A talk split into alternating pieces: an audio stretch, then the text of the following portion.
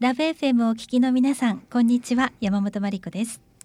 毎月第3第4土曜日のお昼1時からお送りする JAL 九州歴史ロマン街道。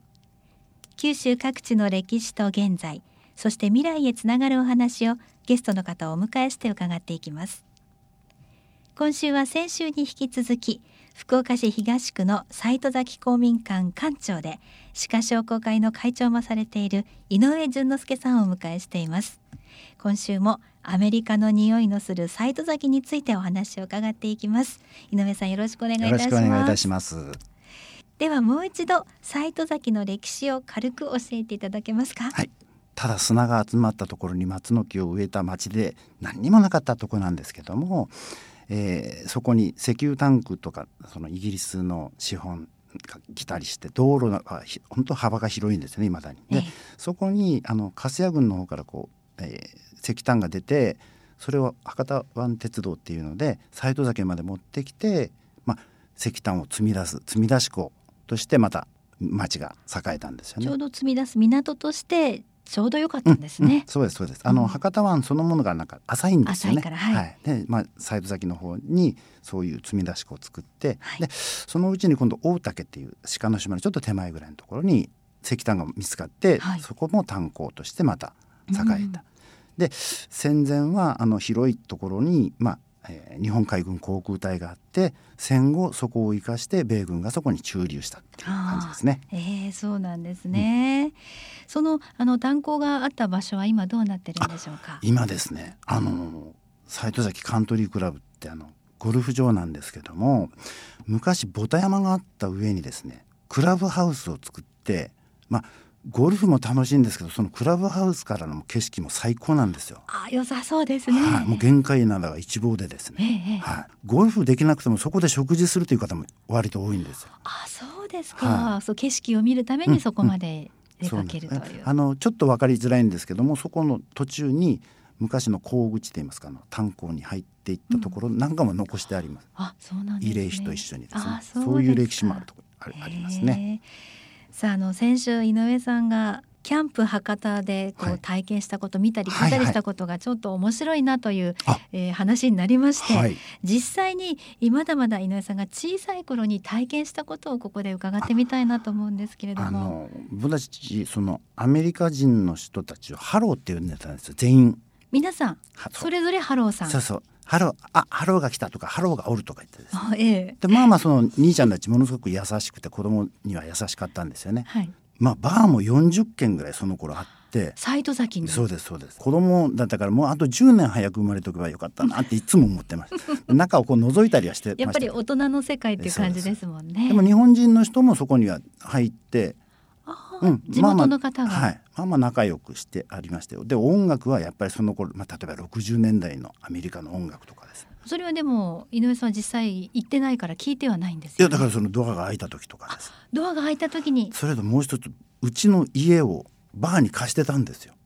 えー、壁一枚向こうは朝の4時ぐらいまで音楽どんどんかかってたんですよ。なんか発展的なご家庭ですよね。そう。家賃たった1万しか取らなくて今は何も使えないもう あのガラクタの家になってますえそのお家のある場所を貸していてそこがバーになっていたんですか、はいはい、じゃあお客様が来られてたんですね。はいじゃあなんとなく子供心にその雰囲気だけでもこう耳にしたり。だから何の曲かはわからないけど毎日聞いてたんです。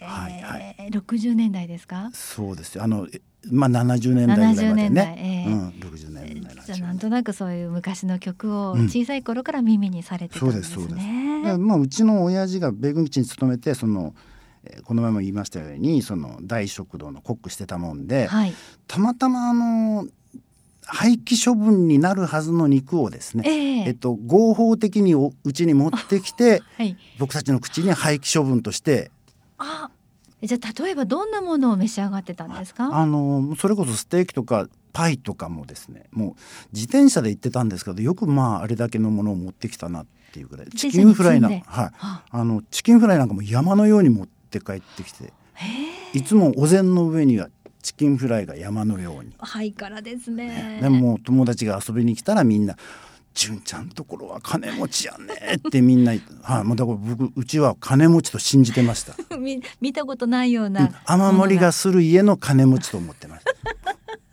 そうですか、はいまあチキンフライという言い方もちょっと独特ですもんね今フライドチキンって言いますよね。チキンって言いでもちはチキンフライって言ってました。ああそうですか、はいはい。チキンフライその他にはどんなものがありましたあのねか、ケーキとかもあったし、あのパイもですね、焼いたままのそのプレートのまま持ってきてたんですよ。はいチェリーパイとかあのフルーツのパイもあったんですけど、ミートパイっていうのもあって、はいはお肉が入っい。たそうそうそうそう。でもそのケーキとかはもう本当アメリカ人の甘さの加減がですね、もうすごいですよ。ととにかく頭が痛くなるぐらい甘いんですよ。ええええええでも甘いものがその頃少なかったから贅沢品ですもんね、はいはい、あのバタかークリームのケーキとかですえね。えはい。ああそういうものを食べてはい、井上さんも育ってきたという。たんです。そうなんですか、うん。その他じゃあアメリカ軍の人たちのこう行動とか見て驚いたりびっくりしたことってありますか、あのですね、あの僕たちそのキャッチボールってグローブがあまりないから屋根の上にボールを投げて遊んでたんですよ。でもやそれを取って。そうそうそう、ええ。あのどこから落ちてくるかわからないからちょっと一列に並んでみんなで取るんですけど、はい。そのうちそのボールが雨戸にカンって引っかかってでハローが二人来て。はい土下したとねあんたたちでこれ英語で言ってたんですけど ええボールのつかえとります。あこれは日本語のままです。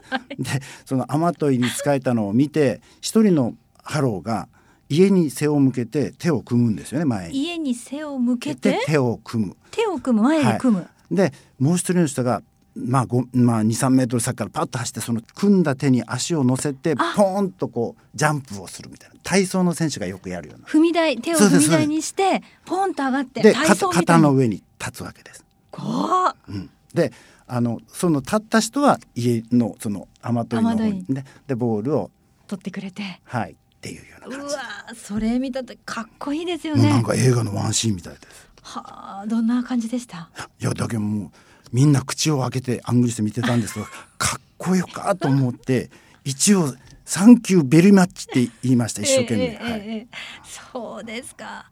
まあそういうのはねなかなかあのお父さんたちしやってませんでしたもんね。そうですね。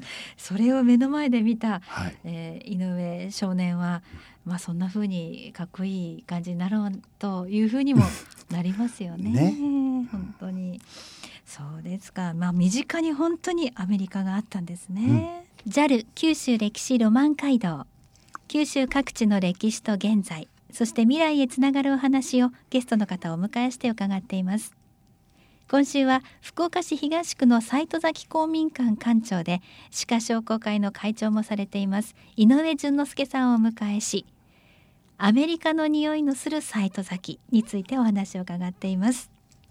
さあ井上さん続いては魅力ポイントなんですけれども、これまでの歴史やうん。特性を生かした取り組み、そして残していこうということはずっとされているんですよね。そうですね。あのせっかく僕の町にはアメリカがあったという記憶があるんでずっと伝えていかないとどんどん忘れていかれますよね。だかはい。らそういう意味も含めて「西崎ファンブック」っていうのを作ったんですけどももう一つ炭鉱のあった町っていうこともあって炭鉱は今もなくなってですね西崎カントリークラブでゴルフ場になってるんですけど、ええ。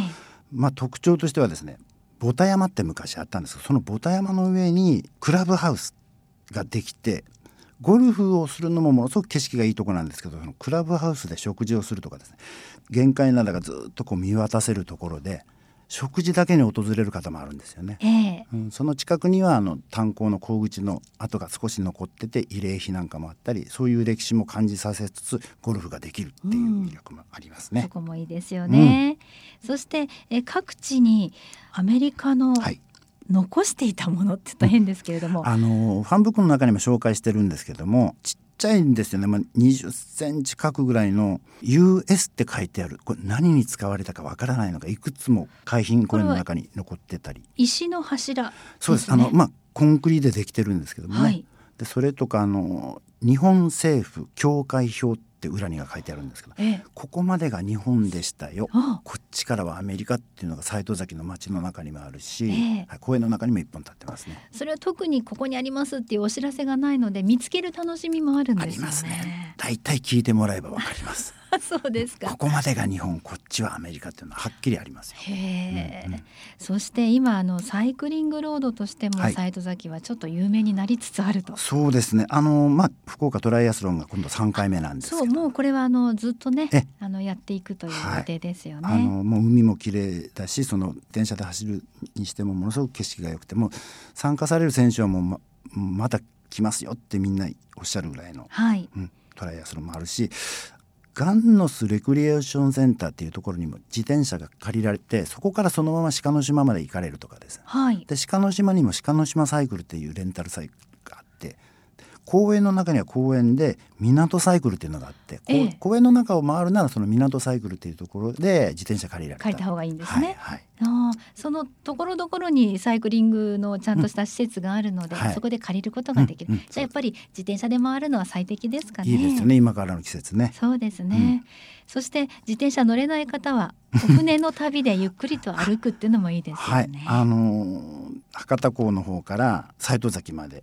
15分ぐらいで来れるんですよね。はい。あ桃地からもあの公園に直接行くやつもありますけどもね。そういう船に乗って行かれるっていうのもなんかこう気分が変わっていいかもしれないですよ。うん。ちょっとした15分20分ぐらいの旅ですけれども、気分が変わっていいですね、はい。そうですか。とにかくまあゆっくりとした斎藤崎に一度お出かけになっていただきたいという井上さんですけれども、はい。その6月のトライアスロンですが、はい。はっきり日にちは決まっていますか、えー、6月の28日ですね、6月日曜日。28日の日曜日、はい、今年でこれ3年目ということですね。そうですね。三三回目ですね。あ。はい。3回目とはいいうことですよね、福岡トライアスロンです。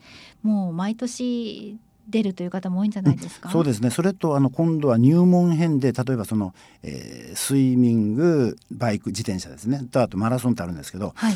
全部できなくても例えば3人1チームで僕がスイム僕が自転車、僕がマラソンっていうふうにも今度参加できるようになってるみたいな。そういうトライアスロンもあるんですね。あるんです。だからもう入門編の方はそれでも OK ですよっていうのが、なんか今度窓口ができたみたいです。そ。れいいですね。自分の体力もねうん。少しずつ加減しながら、はいはい。次はじゃあ全部出てみようそうそうそうそう。まあもうそそれでも一応はですね、この時間までにはゴールしてくださいっていうのはあるみたいです。なるほど、はいそうですかもう沖に行ったままなかなか帰ってこないよねっていう方をじっと待っていうのはできないみたいな。そうですね。ははいい、そういういろいろ決まりがあると思いますけれども、えー詳しくはこれもやっぱり公民館の方に問い合わせでしょうか？そうですね。あのトライアスロン事務局あるんですけども、ちょっとあのもう公民館に電話していただいた方が早いかもしれないですね。はい、はい電話。番号お願いいたします。はい、えー、ゼロ九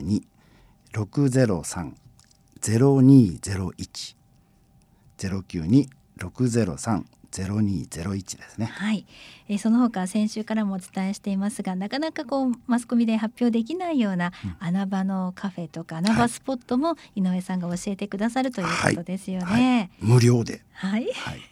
えーじゃあ特に井上さんが一番最初におすすめする斎藤崎の回り方などあったら教えていただきたいです。そうですね。あのーせっかくその幸崎ファンブックっていうのを作ってますので、これを片手にですね、歩いてもらえば一番いいんではないかと思います。斎藤崎ファンブックは、はい。えーその斎藤崎の公民館歯科商工会などではい。100円ではい。売られていますが、はい。まあ本当にたっぷりと魅力あふれるパンフレットになっていますので、えこれちょっとお安いかなと思いますね。大赤字超えてますからね。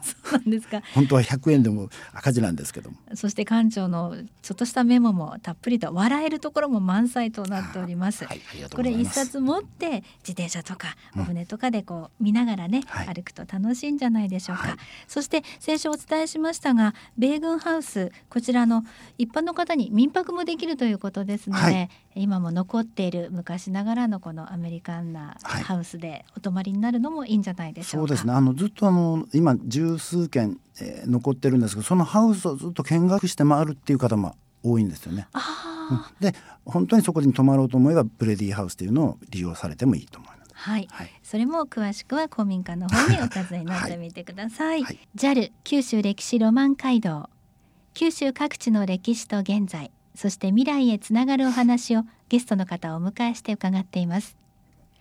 先週と今週は福岡市東区の斎戸崎公民館館長で歯科商工会の会長もされている井上淳之介さんをお迎えしてアメリカの匂いのする斎戸崎をご紹介してきました。